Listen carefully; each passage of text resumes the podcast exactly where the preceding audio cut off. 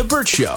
Time to get buzzed on the hot goss from Hollywood with Abby. It's the Burt Show's entertainment buzz. Beyonce's mom, Tina Knowles, has some words for the quote bozos of the internet.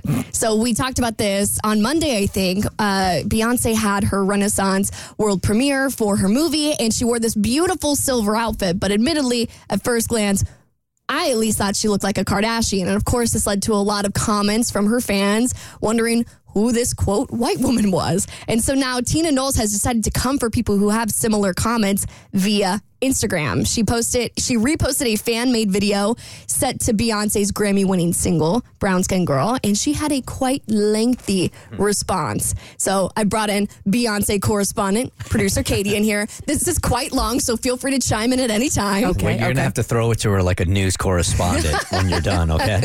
So it'll be like, and then I'll throw it to Katie, who is on the other side of the studio for comment. All right, so Miss Tina said, came across this today and decided to post it after seeing all of the stupid, ignorant, self hating, racist statements about her, lightening her skin and wearing platinum hair, wanting to be white. Tina's, uh, she said, she does a film called The Renaissance, where the whole time the theme is silver with silver hair, a silver carpet, and suggested silver attire. And you bozos decide that's how she's trying to be a white woman and is bleaching her skin. How sad is is that that some of her own people continue the stupid narrative with hate and jealousy. Duh, she wore silver hair to match her silver dress as a fashion statement, clown. Alien superstar. Duh. And then she started talking about a TMZ correspondent who happened to be white who wanted a statement about fans ask fans claiming that Beyonce quote wanted to be white. And she said, "Well, that made my blood boil. That this white woman felt so enti- so entitled to discuss her blackness, lying and faking and acting like you're so ignorant that you don't understand that black women have worn platinum hair since the Etta James days. I just went and looked at all the beautiful talented black celebrities who have worn platinum hair and it has j- been just about every one of them at one time or another. Are they all trying to be white?" Every time she does something that she works her ass off for is a statement of her work ethic, talent, and resilience. Here, you sad little haters come out of the woodwork. Jealousy and racism, sexism, double standards, you perpetuate those things. Instead of celebrating a sister or just ignoring her if you don't like her. I am sick of you losers. and then she goes on to end this statement with This girl minds her own business. She helps people whenever she can. She lifts up and promotes black women and underdogs at all times.